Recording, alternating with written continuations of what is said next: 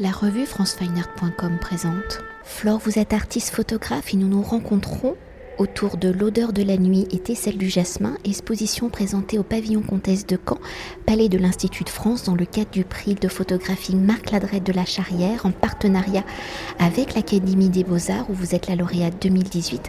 Un récit photographique est aussi un livre aux éditions Maison CF Clémentine de la Ferronnière. Alors comme une nécessité, comme le sentiment de ne pas avoir été jusqu'au bout du sujet, l'odeur de la nuit était celle du jasmin, est né de ce désir de poursuivre le récit de lointains souvenirs, livre publié en 2016 en coédition Contre-jour et Postcard, de retourner dans cette Indochine historique, celle de vos grands-parents, celle de Marguerite Duras, qui ont vécu à la même période aux mêmes endroits.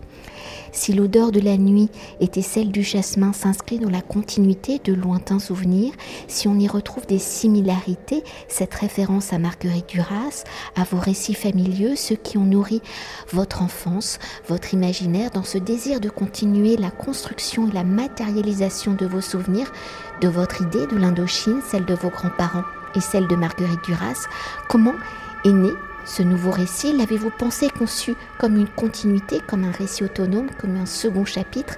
Et au regard de ces deux opus, quel est votre sentiment sur l'Indochine? De vos grands-parents, de Marguerite Duras Votre exploration est-elle terminée? Au contraire, ce nouveau récit vous est-elle ouvert de nouveaux souvenirs à explorer? Chère Anne-Frédéric, c'est toujours un plaisir de vous retrouver. Je vous remercie avant tout de votre fidélité puisque vous avez eu l'amabilité de me questionner à propos de Maroc un temps suspendu qui est exposé en ce moment au Festival du Regard. Et donc c'est un plaisir pour moi de vous retrouver.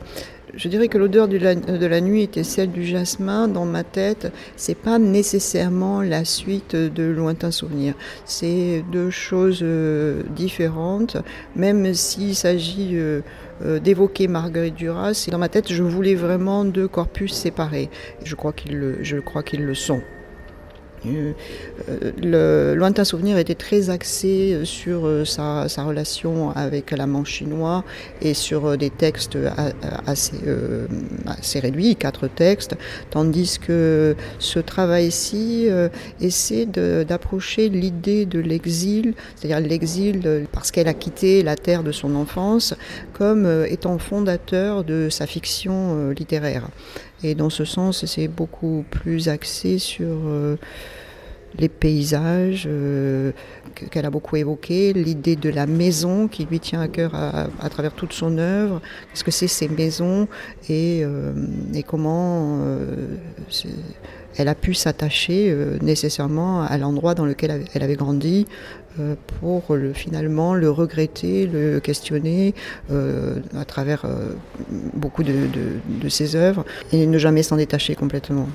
Alors pour poursuivre, si pour lointain souvenir la trame du récit et des citations de Marguerite Duras, vous l'avez dit, si l'écrivaine est toujours l'un des fils conducteurs de l'odeur de la nuit et celle du jasmin, pour ce nouveau récit, la voix de votre histoire, de vos souvenirs familiaux semble plus présent. Alors comment les deux sources se mélangent-elles, s'imbriquent-elles? Quelle est la source qui guide l'autre?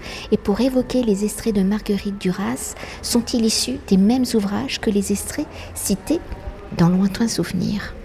Oui, certainement, vous avez raison qu'il y a un peu plus d'auto-fiction, enfin de, fiction de soi, comme le dit Héloïse Conesa. Dans ce, j'aime bien l'idée de de la fiction de soi plutôt que l'autofiction, ça me paraît assez un peu différent.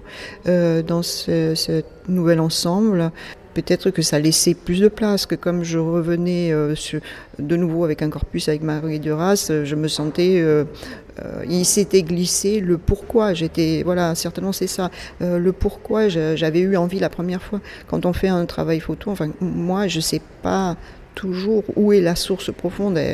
parfois oui, mais parfois c'est moins clair. Ça arrive avec un peu de, retard. Je me connais pas si bien que ça.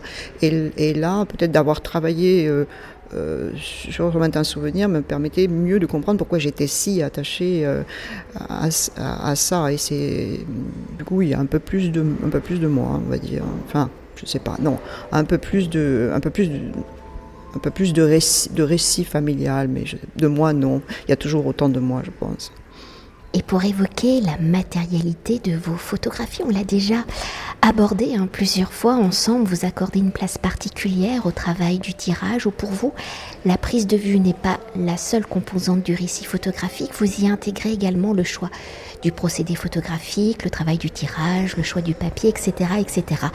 Avec l'odeur de la nuit et celle du jasmin, la matérialité de vos photographies nous plonge dans une intemporalité empreinte du passé, un passé surgissant du milieu de la fin du 19e siècle à la texture des papiers albuminés, des tirages pigmentaires au charbon, de leur teinte chaude, une matérialité photographique évoquant la moiteur de la mousson de l'atmosphère chaude et humide de l'Indochine. Alors pour vous, quelle est l'importance de la matérialité de l'image? Comment cette matérialité doit-elle être un élément de vocabulaire d'écriture du récit photographique? Ici, pour l'odeur de la nuit était celle du jasmin, quelles ont été vos réflexions pour choisir le procédé photographique le mieux approprié au récit de l'histoire à raconter?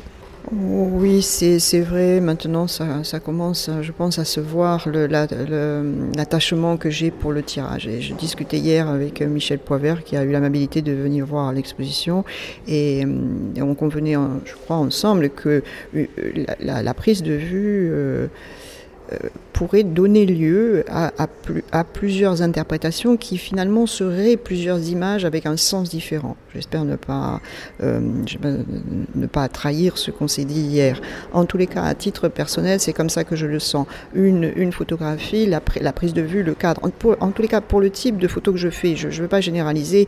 Euh, il y a des gens qui photographient de l'action, des actions, de l'événement, auquel cas, effectivement, la prise de vue pourrait primer. Encore que, euh, si on dit que je me sens dans l'affiliation de Eugene Smith, euh, il semblerait qu'il y ait aussi des gens pour qui d'un côté l'action prime et d'autre côté le tirage prime aussi. Donc je me sens réellement, et même si apparemment ça ne peut pas, ça peut ne pas sauter aux yeux, dans cette filiation-là, un peu de prise de vue et, beaucoup de tirage. Et aussi parce que j'adore ça, on peut pas, on peut pas se mentir, j'aime être dans la chambre noire et j'aime euh, l'aspect euh, physique, charnel. J'ose pas dire sensuel parce que c'est à la fois sale, ça sent pas bon, enfin voilà, c'est obscur et assez étouffant, somme toute, mais j'ai un réel plaisir à, tirer moi-même. Pour répondre à la deuxième partie de la question, j'ai euh, bon, déjà, j'ai voyagé en deux, temps, deux temps très longs, mais deux temps, euh, ce qui m'a permis d'analyser de, les premières images et de me, de, oui, de me demander comment j'allais les interpréter après. J'ai fait beaucoup, beaucoup de tests. Euh, c'était un, un, moment très crucial pour moi parce que ça faisait 15 ans que je, que je travaillais carré, et pour ceux qui me suivent, ils ont pu, ils ont pu le constater. Et là, on est légèrement rectangulaire puisque je suis en 6-7, euh, et ce passage du carré au 6-7 que je sentais comme une nécessité depuis euh, réellement plusieurs mois, comme un étouffement du carré que j'avais jamais eu, puisque pendant très longtemps j'avais considéré le carré comme une sorte de perfection absolue. Euh, je m'étouffais à l'intérieur du carré et, c'était très compliqué. J'ai passé au moins un trimestre à me demander si 4,5, 6 ou 6, 7. Ça a l'air dérisoire, mais je m'en réveillais la nuit. Donc ça, ça a été vraiment très fondamentale. Et ensuite, euh, euh, quand je suis revenue, j'ai fait des tests de laboratoire. Donc vraiment, j'ai fait des tests de papier beaucoup parce qu'il reste pas tant de papier argentique qui me conviennent. Non pas qu'il y en ait pas beaucoup, mais moi, j'aime assez les papiers texturés. Euh, il y en a quasiment plus sur le marché, donc euh, c'était compliqué. Et puis, je, voulais que ça donne une impression de vieil ivoire. Et ça, euh, depuis le, que un certain format avec lequel j'ai beaucoup travaillé, qui était le 442, n'existe plus. Je n'ai plus l'ivoire dans le papier. Donc, j'avais décidé de les teinter au thé. Et là, j'ai fait 12 tests de thé pour arriver à un oolong. Ça veut dire 12 euh, tests de thé par papier, ce qui fait, bon, grosso modo, on va dire une cinquantaine de, tests avant d'arriver à choisir à la fois le papier qui me convenait et le, et le thé pour avoir le, rendu ivoiré qui apparaît. Après, ça ne me suffisait pas complètement parce que le, le, papier en question, qui est un très très beau papier, c'est un Ilfort de 300 grammes, très charnel, tout ça, euh, il, euh, il, a une brillance qui ne me convient pas complètement et c'est là que j'ai décidé de cirer en plus ce ne sont pas des choses que j'ai inventées, ce sont des choses qui, existent dans la photographie depuis très longtemps, ni le thé ni la cire. Euh, et j'avais déjà fait ça quand je travaillais pour le Petit Palais, beaucoup de tirages cirés. À cette époque-là, ils étaient pigmentés, tandis que cette fois-ci, la cire est transparente. Et elle est là juste pour rehausser un peu les contrastes et, obtenir que comme donc il y a trois couches de cire posées successivement comme une sorte de glacis de, de, de, transparence qui, qui, à mon sens donne plus de un côté plus charnel plus sensuel au tirage et avec ce, procédé qui est complètement artisanal, donc même si dans votre pratique photographique, vos images sont entre guillemets reproductibles, au final, elles sont toutes des pièces uniques. Non, je ne crois pas, parce que pour le coup, euh, je fais aussi des pièces uniques qui sont vraiment des pièces uniques. Et là, euh, ça me semble. Non, c'est plus long, c'est de l'artisanat, mais moi j'aime bien l'artisanat. Hum, c'est de l'artisanat long. Voilà, c'est des choses sur le long terme. Euh, mais c'est normal de travailler, enfin je sais pas. J'ai un ami que j'admire beaucoup euh, qui, fait des, stylos qui sont des pièces uniques, qui s'appelle Essande Duboc, qui est au potager du Dauphin, et je suis admirative quand il me dit qu'il a passé 40 couches de lac sur un stylo. Et là, c'est réellement un stylo qui ne sera pas reproduit dans sa, dans sa, dans sa forme, tout ça. Et je suis complètement admirative euh, à la fois de, la patience et, et, du travail. Mais euh, non, là, c'est seulement du travail. Mais je voudrais aussi dire un, mot sur les, les, pièces que je n'ai pas faites. Donc euh, j'ai fait euh, les 50 à peu près euh, tirages argentiques qui sont, qui sont montrés. Mais il y a aussi 5 héliogravures et c'était la première fois que je faisais des héliogravures, donc je les ai faites avec, euh, avec l'atelier Héliog, avec Fanny et Marie, et c'était une vraie rencontre. C'est un émerveillement de travailler avec elles. Elles mélangent une écoute euh, extrêmement délicate, une excellence dans, leur médium et, un, charme en tant que personne qui rend leur euh, collaboration absolument unique et je, suis très heureuse du résultat. Et là aussi on a fait énormément de... Enfin, elles ont fait, pour le coup, elles ont fait énormément de tests pour s'approcher, pour que c'est les chines collées, pour que le, chine euh, soit euh, de la couleur qui me convenait, que l'ancrage euh, rappelle la couleur du, des noirs du papier, sachant qu'elles ont plus de, plus de possibilités pour les noirs de leur côté que moi avec, avec les papiers il y a ça. Il y a aussi quelques, quelques pièces en couleur, qui sont plutôt, les grands formats de l'exposition, qui ont été réalisées euh, par Adriane Clarette, qui réalise euh, à peu près tout, tout ce que je fais en tirage pigmentaire et la plupart du temps on est en couleur. Ce sont des tirages assez sophistiqués qui sont sur des papiers japonais et, euh, et cirés aussi.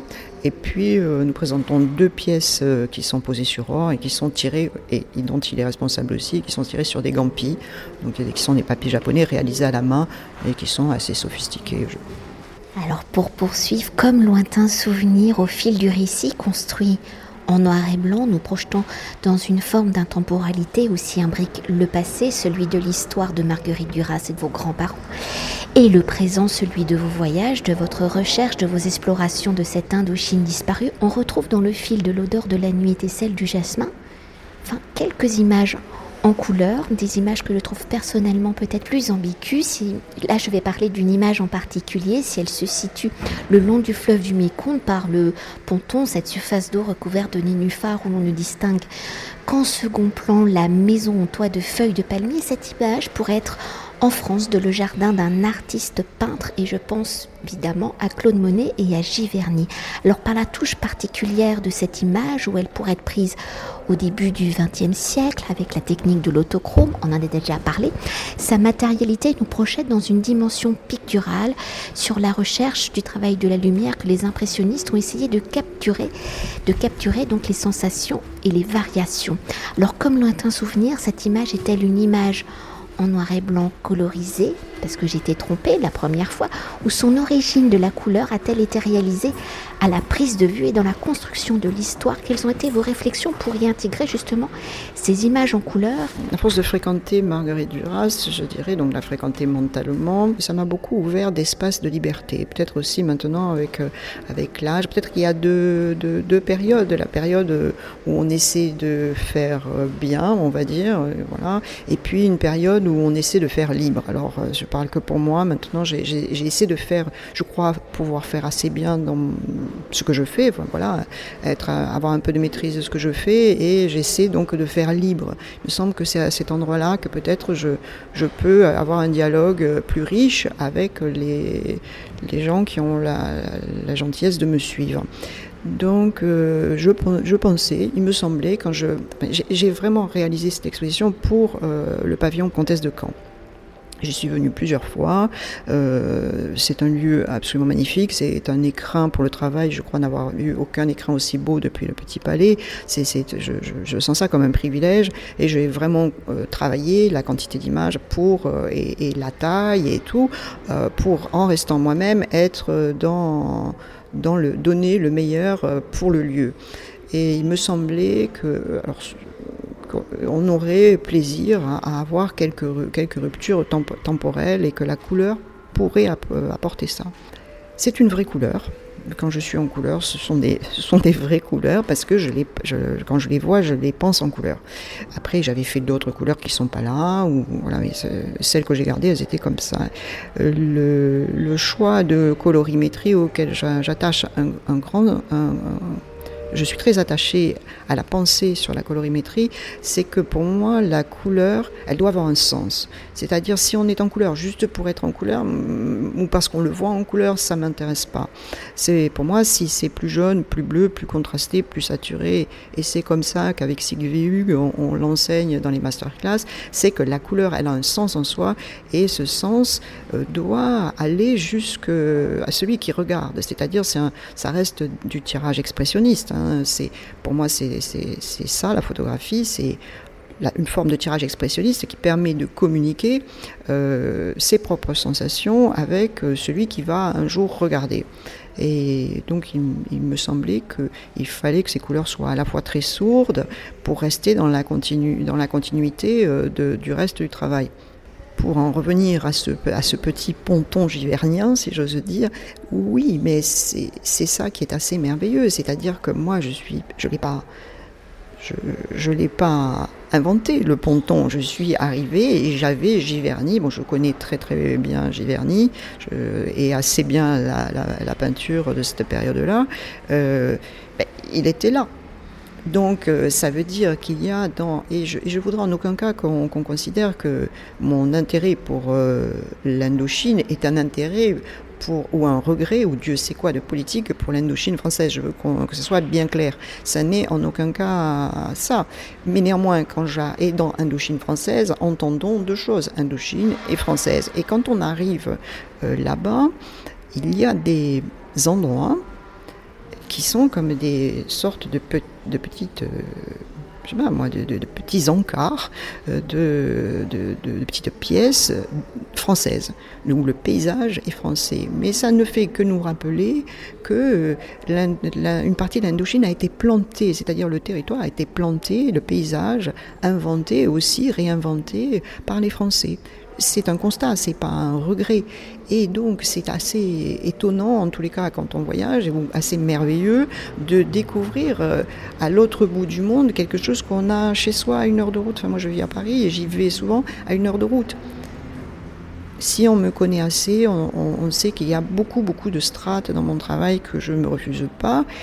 Et voilà, c'est un petit clin d'œil à l'académie. L'académie et, et, et Giverny sont en lien très étroit c'est une petite, euh, je ne sais pas, c'est un petit signe à l'académie de ce lien qu'il y a entre eux, Giverny, moi, Marguerite, enfin voilà, c'est donc euh, c'est des, petites choses secrètes que je ne veux pas appeler, appeler des privés de joke parce que c'est un peu laid comme mot, mais qui sont des petits signes. Il y a aussi que j'avais, euh, j'ai une amie qui s'appelle Sophie Bogart, qui est une spécialiste de Marguerite Duras, avec qui, quand j'ai préparé aussi une, partie du voyage, et à qui j'avais, je posais des questions quand j'avais des doutes. Et Et je lui disais, euh, je me souviens, on avait un rendez-vous, et je lui disais, mais quand même, elle a dû être surprise en rentrant en France. Et Sophie Bogart me disait, non, pas tellement, parce qu'il y avait de la France là-bas. Euh, J'étais un peu étonnée en fait, et quand je suis tombée sur ces paysages, je me suis dit mais oui, elle a, elle a raison, il y a ça qui existe et qui a, qui a perduré. Le, paysage n'a pas complètement bougé, il a bougé par endroits, mais pas complètement.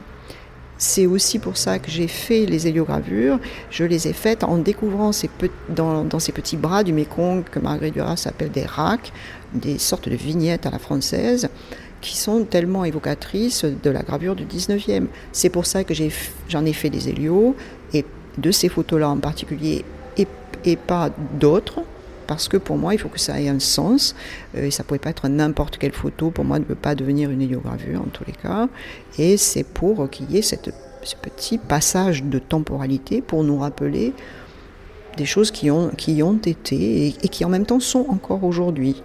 Donc euh, voilà euh, comment ça s'est fait.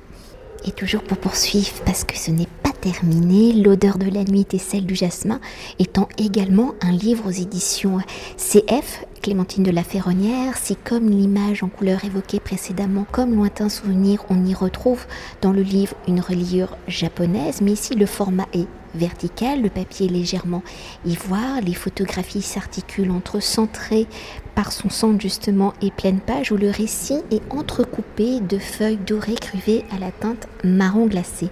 Alors comment avez-vous conçu ce livre? Comme lointain souvenir, l'avez-vous pensé avant et pendant les prises de vue? Quelles ont été vos réflexions pour le choix du papier, de la mise en page, du format, de la reliure japonaise, etc. Alors il faut dire que je, suis euh, chanceuse.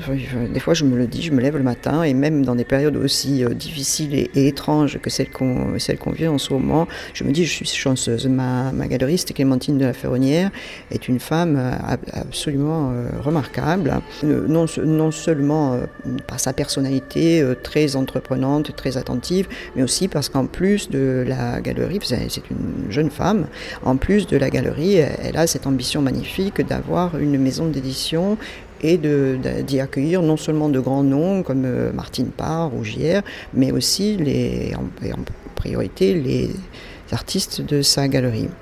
Donc il était clair qu'on euh, allait faire tout ça ensemble. Et c'est bien, j'aime bien travailler en famille, entre amis, en tribu. On, a pu s'en apercevoir à la longue. Donc, euh, c'était, contrairement à Lointain Souvenir, qui était d'abord un, livre dans ma tête et ensuite est devenu une expo, euh, là, c'était vraiment en parallèle euh, deux choses que je, voulais arriver à mener de front, c'est-à-dire une forme pour le livre et une forme différente pour l'expo. D'ailleurs, avec la commissaire d'exposition, Sylvie Hugues, on n'a pas du tout collé à la, à la séquence du livre pour faire l'exposition. On a fait l'exposition in situ, en posant d'abord les cadres au sol et en inventant le, chemin de fer, si j'ose dire, euh, qui est différent de celui du livre. Pour, euh, pour, pour, ce qui est de la séquence du livre, comme elle est intimement lié au texte. Il y a beaucoup moins de textes que dans Lointain Souvenir, mais il y en a quand même et, j'espère qu'ils font sens. C'est-à-dire que ce n'est pas un empilement d'extraits qui ne mènerait le lecteur euh, euh, à rien. C'est, j'espère, une narration dans la narration.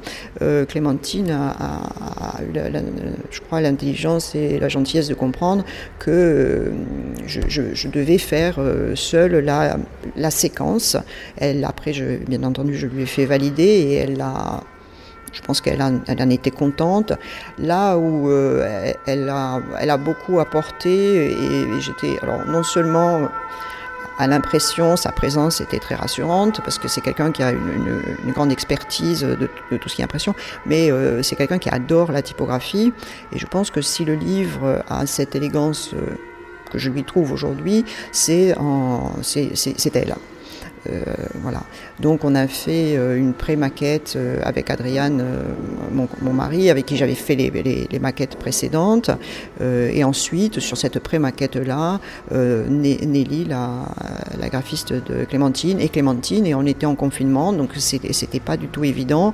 On a essayé à nous quatre d'enrichir au maximum le propos. Le format en, en paravent chinois m'a paru tout à fait naturel cette fois-ci parce que je, revenais d'Asie quand même, où je venais de passer quatre mois et où j'avais pu avoir beaucoup de livres entre les mains qui étaient euh, des, beaucoup de Leporello très haut comme ça et ça me fait vraiment rêver.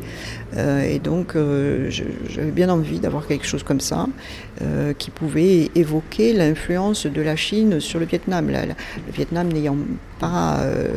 enfin, étant très influencé par la Chine, euh, par, sa, sa, culture, son architecture, etc. Donc ça me paraissait euh, légitime, on va dire. Après, le papier, c'est un papier que j'aime beaucoup parce qu'il est à la fois très doux et aussi euh, d'un ivoiré qui est, comment dire, un peu rouge. C'est pas un ivoiré qui est jaune, donc c'est un ivoiré qui rappelle assez bien la couleur du oolong qui fait euh, que le oolong donne au thé. Voilà, et, puis on l'a, mis à la japonaise parce qu'il me semblait que ça apportait, euh, je sais pas, une fluidité. Euh, une, différence qui était cohérente avec, avec le fait qu'il avait ce format très allongé. Pour ce qui est du doré, euh, si, on, connaît un peu sa Marguerite, on va dire qu'elle a, beaucoup raconté qu'elle avait des, dans, dans l'amant, elle a beaucoup raconté qu'elle avait euh, des, petits, des petites chaussures en lamé doré. Et, euh, et, que c'est bon, voilà, qui avaient été des, chaussures qui étaient éculées, mais qui, bon, voilà, qui étaient des, comme des sortes, sortes de chaussures de bal en plein jour, qui, qui donnaient un peu une, une idée de ce caractère de la jeune fille dans l'amant, et c'est un petit signe de ces chaussures-là. Et une dernière question, mais vous l'avez déjà, y avez déjà un peu répondu. Alors si nous, nous venons de parler du livre pour évoquer également l'exposition par ces deux formes de narration, comment avez-vous articulé le récit de l'odeur de la nuit et celle du jasmin? Comment les deux récits se complètent-ils? Suivent-ils la même chronologie, la même trame? Et si le livre est ponctué de citations de Marguerite Duras, les retrouve-t-on dans l'exposition, et on pourrait aussi s'attarder, maintenant que j'ai découvert l'exposition, c'est les cadres, enfin l'encadrement qui est euh, qui s'inscrit totalement dans. Oui, c'est ce que je disais, euh, c'est ce que j'évoquais tout à l'heure. Donc avec Sylvie Hugues, euh, finalement nous avons décidé quand on a quand on a compris, enfin on a vu, on a enfin on le découvrait pas, mais enfin quand on a vu in situ qu'on ne suivrait pas ni même nos, idées qu'on avait pu avoir, euh, nos projections sur la salle, etc., mais qu'on se plierait euh, de, bonne grâce à la salle, on a finalement opté pour euh, trois espaces de narration. Il y a quatre, quatre salles en quelque sorte. Le premier est une petite entrée en matière. Euh, cette petite entrée en matière comprend un, portrait double de, Marguerite Duras, euh, adolescente, qui est un portrait assez troublant et euh, permet à la fois de, de penser à elle en tant que, jeune femme et d'autre part d'expliquer pourquoi il va y avoir plus tard une, une, photo qui représente deux personnes identiques qui incarnent cette, cette Marguerite de cette photo-là. Euh, donc c'est une petite entrée en matière. Ensuite, la, première salle est en quelque sorte dédiée à cette. Euh, elle a dit qu'elle était quelqu'un qui n'avait. Enfin, je pense qu'on peut entendre ça comme un regret, euh, au moins comme un constat, mais qu'elle n'avait eu ni grenier, ni maison familiale, ni, ni grands-parents, et on peut entendre, je crois, un regret de cette sorte de vie que nous avons pu avoir ou que nous pouvons avoir nous-mêmes. On a donc euh, essayé d'évoquer cette partie euh, de sa famille en France, parce que et, son père avait une maison euh, qui s'appelait Le Platier et, qu'elle a connue, qui maintenant n'est plus photographiable, mais je pense qu'il y a dans certains quand on voyage beaucoup dans le Vietnam, des traces de cette présence des maisons et donc, comme on l'évoquait tout à l'heure, des paysages français. Donc on a essayé de faire une petite narration qui permettrait de voir ça à la fois euh, euh, sa propre nostalgie de, des paysages du sud-ouest de la France euh, où elle avait sa famille et à la fois ce qu'elle pouvait en retrouver qui, fait que Sophie Bogart pouvait dire qu'elle n'était pas si surprise que ça quand elle faisait la navette d'un pays à l'autre.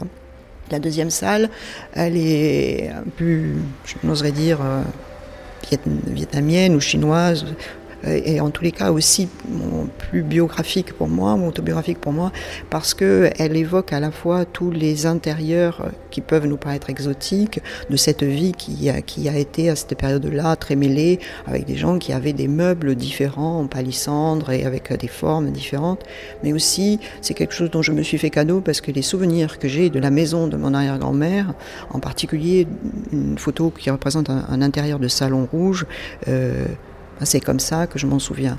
Donc je suis, il n'y a pas de photo de ça. Et je, je, me suis fait cadeau de cette photo que j'ai de mon souvenir euh, qui euh, maintenant existe on va dire, pour les années à venir, avant que mon souvenir de ça s'estompe. La dernière salle, qui est la plus grande, contient un ensemble de paysages euh, parce qu'elle a dit voilà je suis quelqu'un qui ne sera jamais revenu dans son pays natal.